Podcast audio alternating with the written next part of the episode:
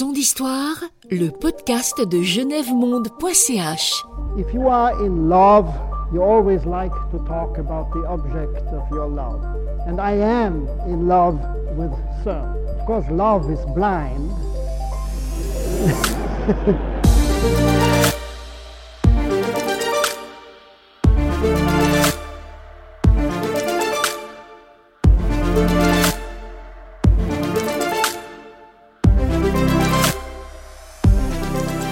Genève Monde point C H. Son d'histoire numéro deux, le podcast d'aujourd'hui de Genève Monde point C H est consacré à l'histoire de l'Organisation européenne pour la recherche nucléaire, autrement dit le CERN. Elle est aussi le sujet de notre dossier thématique du mois de novembre, consultable sur Genève Monde point C H. Alors dans ce dossier, on a beaucoup parlé de la création du CERN, le rôle qu'y ont joué les physiciens, dont beaucoup étaient impliqués dans les recherches sur la bombe atomique pendant la Seconde Guerre mondiale, comme Pierre Auger, l'un des pères fondateurs du CERN, ou encore les liens très fort entre le projet du CERN et la Genève internationale.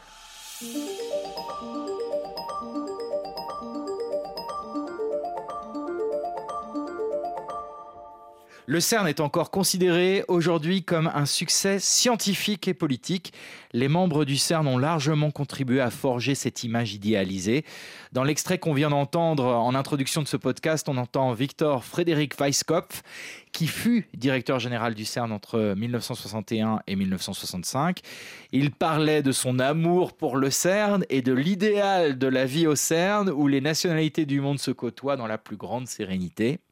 Mais le CERN, c'est aussi une histoire de critique, d'opposition et de contestation sociale.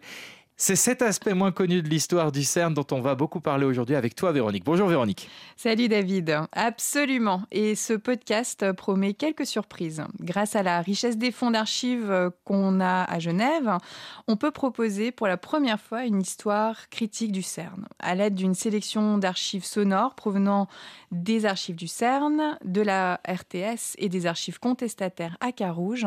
C'est un éclairage sur certains aspects sociaux et scientifiques moins connus de son histoire que nos auditeurs vont pouvoir découvrir.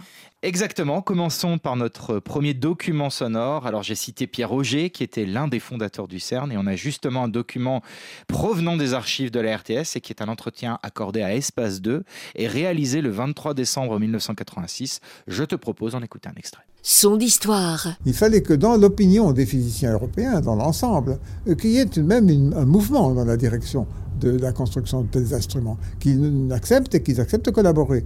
Et un bon nombre d'entre eux ont eu peur. Ils se sont dit, c'est pas possible, c'est, pas, c'est hors de proportion. Et même certains d'entre eux, je ne citerai pas les noms, d'ailleurs ils ont disparu, euh, certains d'entre eux étaient contre, franchement contre. Pierre Auger au micro d'Urs Kfeller pour Espace deux en mille neuf cent quatre-vingt-six.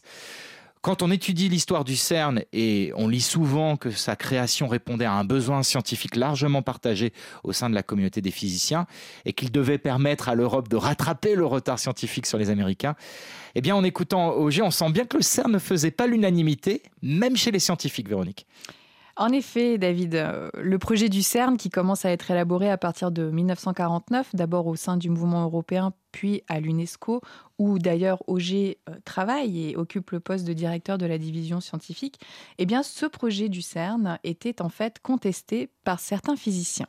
Les travaux de Dominique Pestre, spécialiste de l'histoire des sciences et par ailleurs co-auteur d'une histoire en plusieurs volumes du CERN, permet de revenir sur certaines de ces critiques. D'ailleurs, dans le dossier en ligne de Genève Monde point C H consacré au CERN, vous pourrez écouter un entretien en cinq parties avec euh, l'historien Dominique Pestre pour tout savoir sur la création du CERN. Alors le CERN a suscité un certain nombre de craintes, même auprès des physiciens, effrayés par l'ambition du projet et le gigantisme technologique qu'impliquait le développement de la physique des hautes énergies.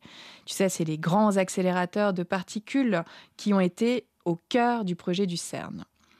Il y avait notamment les Intersecting Storage Rings, ou I S R, premier collisionneur des particules de hadrons du monde, en service de mille neuf cent soixante et onze à mille neuf cent quatre-vingt-quatre, puis le supersynchrotron à protons, mis en service en mille neuf cent soixante-seize, puis le L E P, inauguré en mille neuf cent quatre-vingt-neuf, qui fait vingt-sept kilomètres de circonférence et qui était le plus important chantier européen avant la construction du tunnel sous la Manche, puis le L H C, ou grand collisionneur de hadrons, l'accélérateur le plus puissant du monde, mis en service en deux mille huit et dont on estime le coût à neuf milliards d'euros.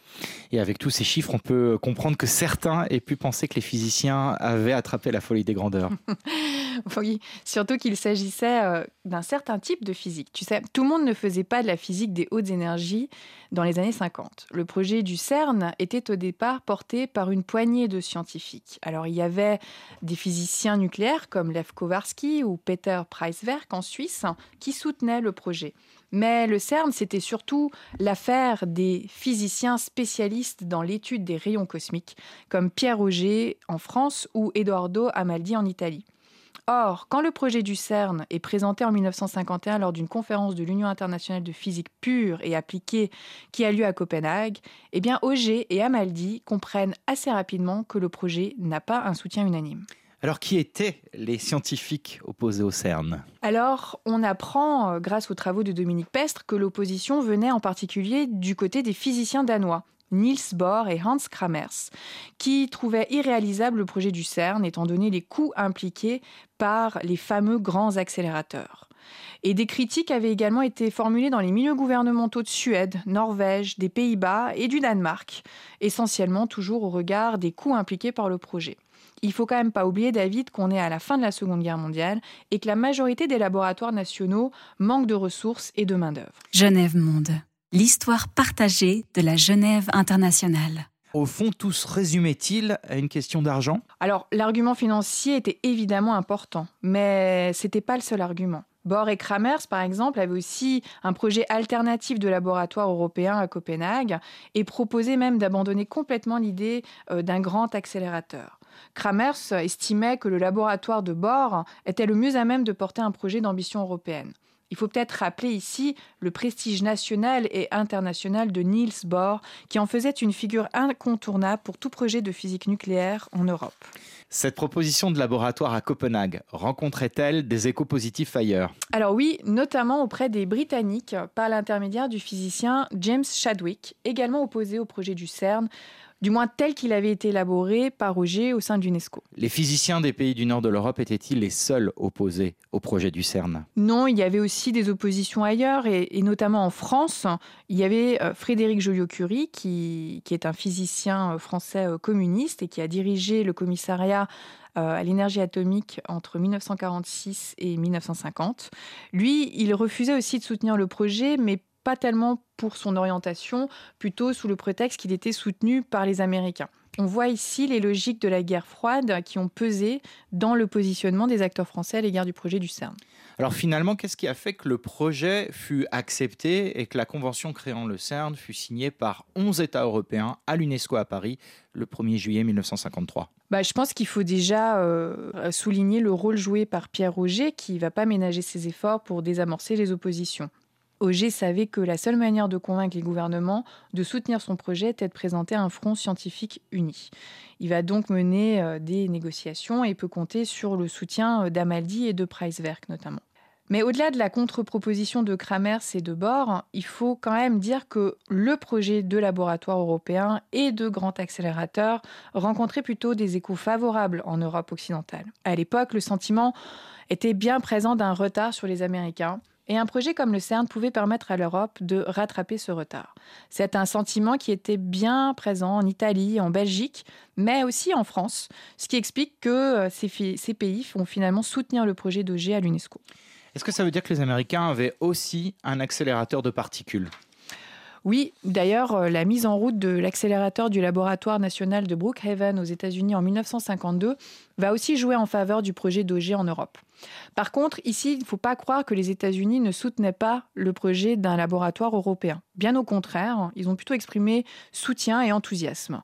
Et c'est ce soutien qui va finalement permettre de convaincre les gouvernements réticents de soutenir le projet euh, d'Auger. C'est fascinant d'apprendre que l'opportunité scientifique d'un projet de grand accélérateur n'était pas partagée par l'ensemble des physiciens européens dans les années cinquante. On voit bien que la construction de la coopération internationale scientifique nécessitait des compromis, des négociations, comme n'importe quel autre domaine de la coopération internationale en fait. Absolument, et c'est d'ailleurs la conclusion à laquelle on arrive en effet. L'histoire du CERN nous rappelle que si la connaissance de l'univers peut être une aspiration universelle, bah, sa réalisation découle quand même d'arbitrages qui, d'un côté, placent les scientifiques en opposition avec certains de leurs confrères et qui les poussent de l'autre à entrer en négociation avec le monde politique.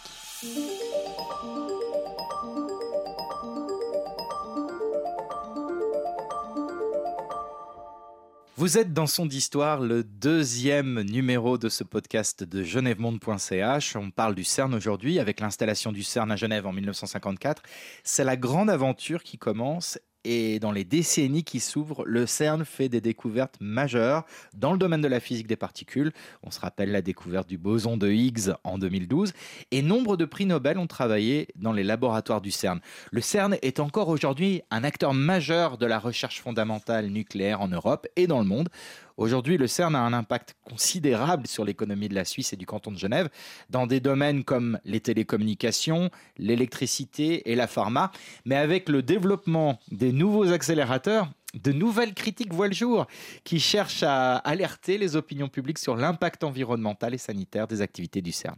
Son d'Histoire, le podcast de Genève Monde point C H. Véronique, au cours de tes recherches sur les questions du travail en lien avec le CERN, tu as pu étudier une histoire des contestations sociales et tu as en particulier travaillé avec tes étudiants à l'Université de Genève sur les archives de Lucie Lanouze, une syndicaliste C F D T du pays de Gex, en France donc. Et je te propose d'écouter un premier extrait d'une archive sonore où on entend justement parler Lucie Lanouze. J'ai été frappée par le côté légendaire et mythologique de tout ce qui se disait sur le CERN, euh, quand euh, on a été confronté à, bon, à l'ensemble du CERN au niveau syndical suite à des difficultés dans les conditions de vie et de travail de gens qui construisaient euh, le, le deuxième anneau, celui qui s'appelait le trois cents G E V. Et c'est comme ça que j'ai fait connaissance un peu avec le CERN. Jusque-là, j'avais aussi avalé tout ce genre de choses euh, avec admiration. Je lisais fidèlement le scientifique américain en essayant de comprendre et puis de d'apprécier, d'admirer, et puis c'était, ça me paraissait vraiment merveilleux, et puis tous les gens que je connaissais autour de nous, puisque j'habite dans le pays de Gex où il y a beaucoup de Cernois, euh, nous expliquaient toujours que c'était vraiment merveilleux, que c'était un lieu particulier, qu'on jouait, que c'était... Il y avait un... leur boulot avait un sens particulier. Alors Véronique, peut-on euh, contextualiser euh, cette archive sonore où on entend cette syndicaliste Lucie Lanouze ? Oui, alors cette archive provient des archives contestataires à, à Carouge. Et j'aimerais d'ailleurs remercier ici euh, Frédéric Desus, historien et responsable des archives contestataires, de nous avoir euh, autorisé à utiliser cette archive hein, pour notre podcast, ainsi que mes anciens étudiants qui ont fait un travail de master remarquable à partir de, de ces archives. Donc l'extrait qu'on vient d'entendre, David, c'est une conférence de mille neuf cent quatre-vingt-cinq à laquelle participent Lucie Lanouze, Pierre Lehmann, physicien et ingénieur nucléaire suisse qui deviendra plus tard un antinucléaire, et Jacques Grinevald, historien des sciences à l'Institut des hautes études sur le développement à Genève. Ces trois personnalités sont réunies par l'association Femmes, Féminisme et Recherche à l'occasion de la sortie de leur livre « La quadrature du CERN » qu'ils ont écrit ensemble avec André Gsponer, un physicien des particules ayant travaillé au CERN. Et dans l'extrait qu'on vient d'entendre, Lucie Lanouze évoque l'image idéalisée du CERN. Mais quel était le problème par rapport aux questions du travail ? Oui, en effet, les intentions des auteurs de ce livre étaient de déconstruire l'image du CERN comme lieu d'une science qui serait pure et dont l'unique but serait la quête de connaissances. À travers leur démarche, les auteurs appellent à développer un regard critique sur le CERN, mais par-dessus tout à l'inscrire dans la société, en interrogeant l'impact de ses activités. C'est démystifier le CERN et inscrire son histoire dans l'histoire des sciences, dans l'histoire politique et des relations internationales qui était l'objectif des auteurs. Tu sais, David, pendant longtemps, le CERN s'est présenté comme une organisation différente, parce que scientifique, où les lois de la division du travail ne s'appliquent pas.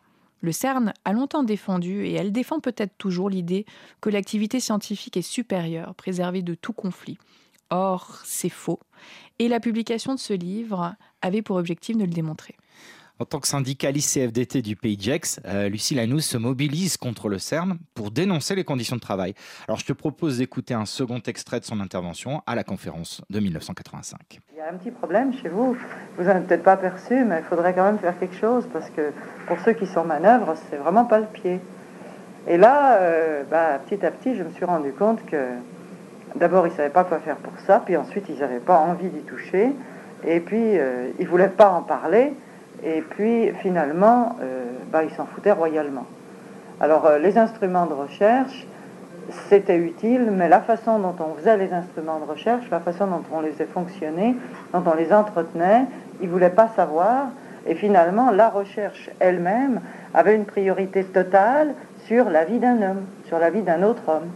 Lucie Lanouze, en mille neuf cent quatre-vingt-cinq, dans une conférence à propos de cette lutte syndicale finalement qui s'est installée au CERN. Quels étaient les problèmes euh, de travail au CERN, Véronique? Alors, il y avait effectivement des problèmes du travail au CERN. Euh, et dans les années mille neuf cent soixante-dix mille neuf cent quatre-vingts, plusieurs conflits du travail et des grèves des travailleurs intérimaires et sous-traitants secouent le CERN. Et Lucie Lanouze est impliquée dans certaines de ces luttes. C'est donc le problème de la sous-traitance au CERN qui est révélé au public par ces grèves de travailleurs et qui sont relayées dans la presse locale et aussi par les syndicats des deux côtés de la frontière franco-suisse.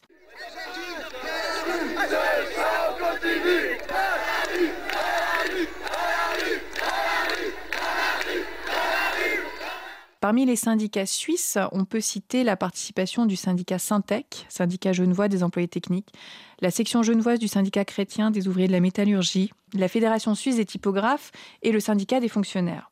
Donc tous ces syndicats vont d'un côté prendre parti pour les grévistes et dénoncer les conditions de travail, les accidents de travail, mais aussi les maladies professionnelles qui touchent sous-traitants et travailleurs statutaires, et de l'autre pousser la direction du CERN à reconnaître ce problème et à s'asseoir à la table des négociations. Quels étaient les risques qui menaçaient les travailleurs? Alors, ils sont de plusieurs ordres. Il y a tout d'abord la précarité de l'emploi. Tu sais, euh, les travailleurs intérimaires et sous-traitants sont généralement moins payés et bénéficient de contrats de durée déterminée qui donnent le droit à l'entreprise de les licencier dans les quarante-huit heures. Le problème des salaires de ces travailleurs est aggravé par le fait qu'on ne reconnaît pas systématiquement le statut de travailleur frontalier à ces gens-là, ce qui permet aux entreprises de les payer bien en dessous des salaires suisses. C'est notamment le cas des nettoyeuses de l'entreprise Cinet, employées au CERN et qui, en mille neuf cent quatre-vingts, organiseront une grève pour dénoncer leurs conditions de travail. Et dans la presse locale, on l'appelait la grève du balai. Exactement, oui. Et l'autre problème, c'est que dans les entreprises qui les employaient, il n'y avait le plus souvent pas de convention collective de travail. Dans ce cas, les entreprises faisaient un peu ce qu'elles voulaient et ne se gênaient pas, par exemple, d'oublier de verser les prestations sociales ou les cotisations de chômage. De plus, les travailleurs étaient souvent exposés au surmenage, au risque d'accidents et de maladies. Sur le chantier du S P S, le superproton-synchrotron, dans les années soixante-dix, les ouvriers mécaniciens étaient exposés aux accidents fréquents, mais aussi à la poussière de silice qui se dégageait du chantier et qui est responsable des cancers bronchopulmonaires chez les travailleurs. Ces ouvriers mécaniciens vont d'ailleurs protester et entrer en grève. Enfin, on peut aussi mentionner les travailleurs à l'intérieur euh, du CERN qui sont euh, exposés euh, au, à la radioactivité, et le recours à la sous-traitance aggrave le problème dans la mesure où, selon les règles fixées par le CERN, c'est à l'entreprise mandatée que revient la responsabilité d'informer le travailleur sur les risques. Or, on peut douter de la capacité de ces entreprises et aussi de leur volonté à le faire. Lucie Lanouze évoque l'absence de syndicalisation au CERN et dans les autres organisations internationales comme l'un des problèmes liés à la sous-traitance. On écoute Lucille sur cette question. Il y avait effectivement une activité syndicale assez difficile. Euh, j'ai alors justement découvert que pour ce qui concernait les fonctionnaires, il y avait des textes qui disaient que ces gens-là euh, ne devaient pas plus ou moins être syndiqués ni avoir d'activité politique, que c'est la même chose d'ailleurs dans toutes les organisations internationales. Et que ça paraît normal, parce qu'encore, c'est une mythologie. On y retrouve là des gens de diverses nationalités pour la fraternité, pour la bonne entente, pour l'harmonie. Il est bien évident qu'on ne va pas parler de choses aussi sales et dégradantes que ce qui est syndical ou politique. Son d'histoire, le podcast de Genève Monde point C H. Alors Véronique, qu'en était-il des autres organisations internationales? Oula David, alors là, je ne vais pas pouvoir t'apporter une réponse là-dessus, puisque la, la question du syndicalisme se, se pose différemment en fait en fonction de, de chaque organisation internationale. On va donc rester au CERN et je dirais que les problèmes étaient les suivants. Tout d'abord, le CERN bénéficie, comme toutes les autres organisations internationales installées à Genève, d'un statut spécial. Et concrètement, cela signifie que le droit du travail suisse et, dans le cas du CERN, le droit du travail français, puisque l'organisation est à cheval hein, sur les deux pays, eh bien, euh, ces droits-là ne s'appliquent pas aux fonctionnaires internationaux. Ils ont toutefois la possibilité de recourir au tribunal administratif de l'O I T en cas de litige impliquant le CERN. Le deuxième élément, c'est que le CERN s'est effectivement doté d'une association du personnel qui défend les droits des fonctionnaires du CERN, mais pas des travailleurs sous-traitants et des travailleurs intérimaires, qui, en mille neuf cent soixante-dix-huit, sont environ mille quatre cents sur trois mille cinq cents fonctionnaires, soit en gros trente pour cent des effectifs. Tu vois, le CERN n'est donc pas responsable en cas de litige qui oppose les travailleurs aux entreprises privées, alors que ces dernières sont mandatées par le CERN et que le CERN encourage finalement ce recours à la sous-traitance. C'est le problème de la responsabilité. Et enfin, le dernier problème, c'est la précarité qu'on a déjà évoquée. Ces travailleurs intérimaires et sous-traitants sont corvéables à merci, on peut les licencier très facilement et surtout, on peut les payer moins. La C F D T du Pays de Gex avait d'ailleurs dénoncé ces pratiques dans une brochure publiée en mille neuf cent soixante-quinze. Alors comment l'association du personnel du CERN a-t-elle réagi face à ces problèmes de sous-traitance ? Alors c'est difficile à dire en, en l'état de, actuel de mes connaissances, mais dans l'extrait qu'on vient d'entendre, Lucie Lanouze dit que le syndicalisme était mal vu au CERN. Et on peut donc imaginer que l'association du personnel rencontrait elle-même des difficultés. La peur de l'impact des conflits sociaux sur les contributions des États membres a certainement pesé. Ce que l'on sait en revanche, c'est qu'elle ne faisait pas partie du comité euh, du sou- de soutien à la grève de mille neuf cent soixante-dix-huit que j'évoquais avant et qui concernait justement ces cinquante-quatre ouvriers mécaniciens employés sur le site de construction du S P S, même si elle a quand même soutenu l'action en organisant des collectes, tout comme le syndicat du personnel de l'ONU qui a organisé une collecte de solidarité et prélevé sur ses fonds propres une contribution pour les grévistes. Il est un peu incroyable de découvrir ces histoires de conflits du travail et de la sous-traitance au CERN. J'ai appris mmh. des choses que j'ignorais totalement. Et j'espère que ceux qui nous écoutent aujourd'hui sont aussi intéressés que moi. On a toujours eu un retour positif du CERN, que ce soit le CERN ou d'ailleurs son équivalent aux États-Unis à Brookhaven sur Long Island, un endroit que je connais. Mais aussi la, la Chine qui va reprendre quasiment les plans euh, des accélérateurs du CERN pour en faire quelque chose d'encore plus grand, d'encore plus impressionnant. Alors pour terminer ce podcast, je t'ai réservé, Véronique, une dernière archive sonore. Après tout, son histoire, c'est sa vocation. Et je crois que ça va t'intéresser. Écoutons l'extrait. J'ai parlé des possibilités de découverte infinies, inimaginables. Euh, j'ai dit cela en faveur du L E P. Ça peut se retourner contre le L E P. Dans la mesure même où ces possibilités sont infinies et inimaginables, il n'est pas dit qu'elles seront toutes bonnes. Personne au monde ne peut l'affirmer. Quand on se vante beaucoup euh, des infinies perspectives que cela ouvre, on a l'air de dire que ces perspectives ne peuvent être que bonnes, qu'un progrès pour l'homme. C'est évidemment faux, c'est une erreur. Alors, est-ce que tu reconnais la voix de cette source sonore ? Alors, je dirais qu'il s'agit de Denis de Rougemont. Exactement, c'était facile. Hein oui. Il s'agit d'une interview retrouvée dans les archives de la R T S du dix-sept septembre mille neuf cent quatre-vingt-trois. Encore une fois, c'était Espace deux au journal de treize heures. Ça s'appelait R S R deux à l'époque. Alors, comme tu le sais, Denis de Rougemont a joué un rôle important dans la création du CERN.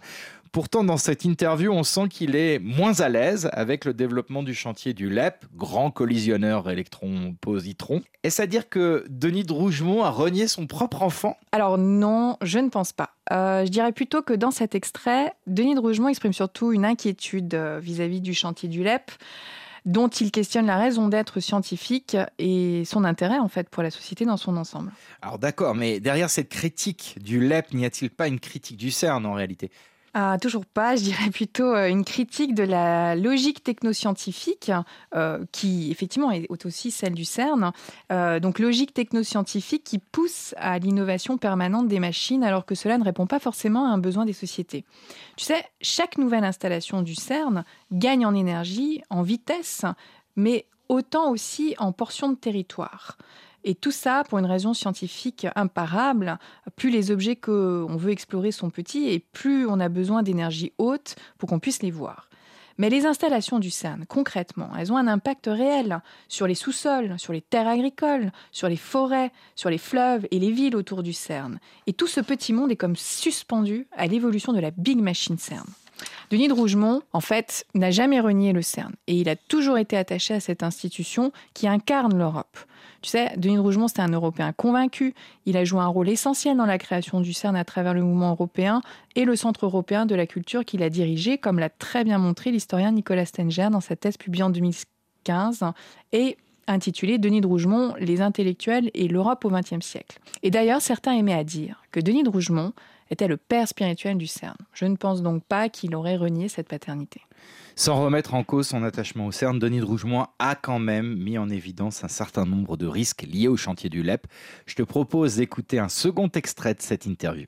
Quand les opposants euh, au L E P disent que les possibilités de dégâts à l'environnement, à la vie végétale, à la vie humaine, au paysage, à l'eau, et tout cela, qui est vital pour un pays, sont infinis.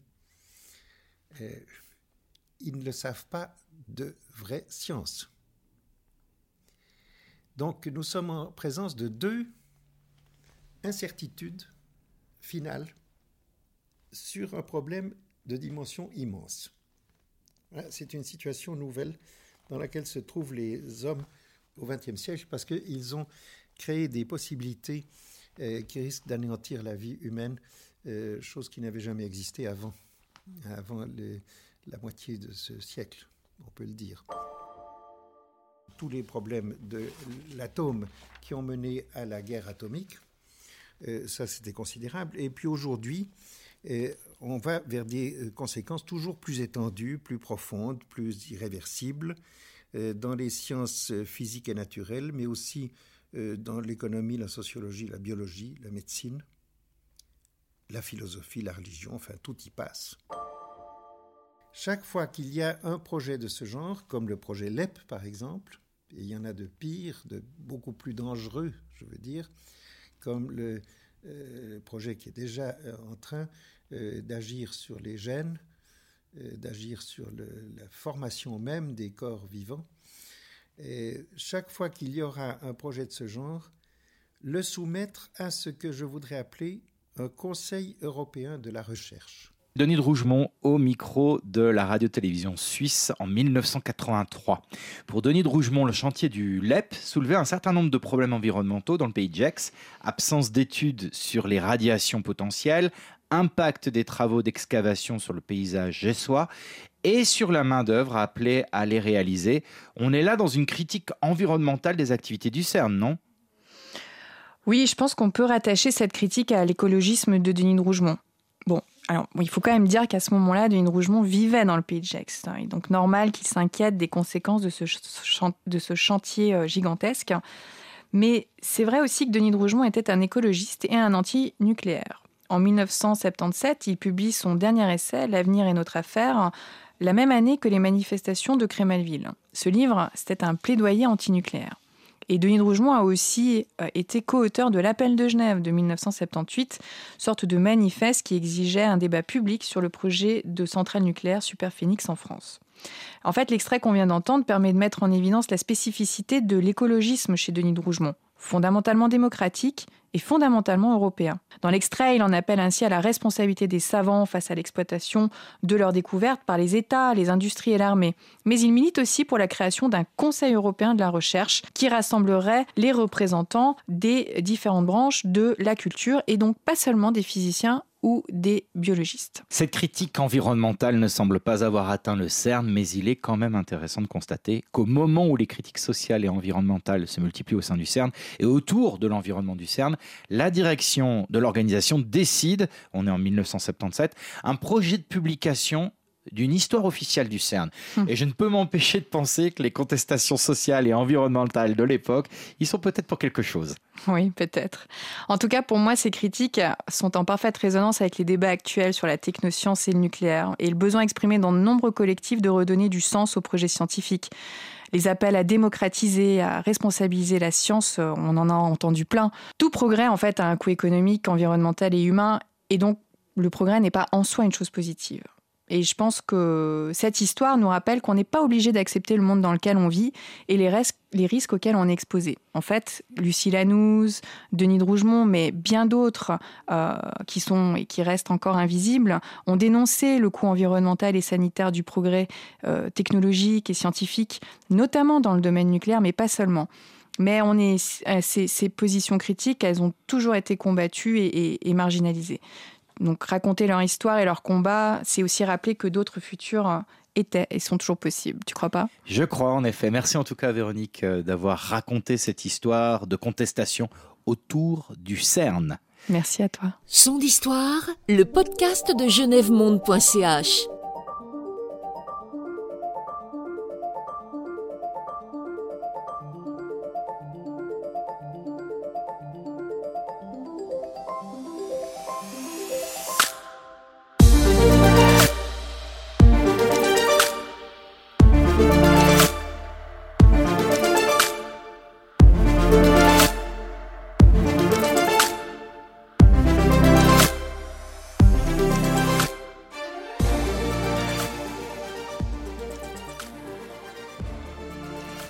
C'est terminé pour Son d'Histoire, le deuxième épisode. Merci beaucoup à Cyril Delemer pour la prise de son et merci aux archives contestataires de Carouge ainsi qu'aux archives de la radio-télévision suisse dans lesquelles on, on puise. Et puis bien sûr, évidemment, les archives du CERN. Si vous avez des questions, des critiques, des suggestions pour d'autres sujets, n'hésitez pas à nous contacter. L'adresse est GenèveMonde, sans accent sur Genève, tout attaché, at gmail point com. Je répète, GenèveMonde, at gmail point com.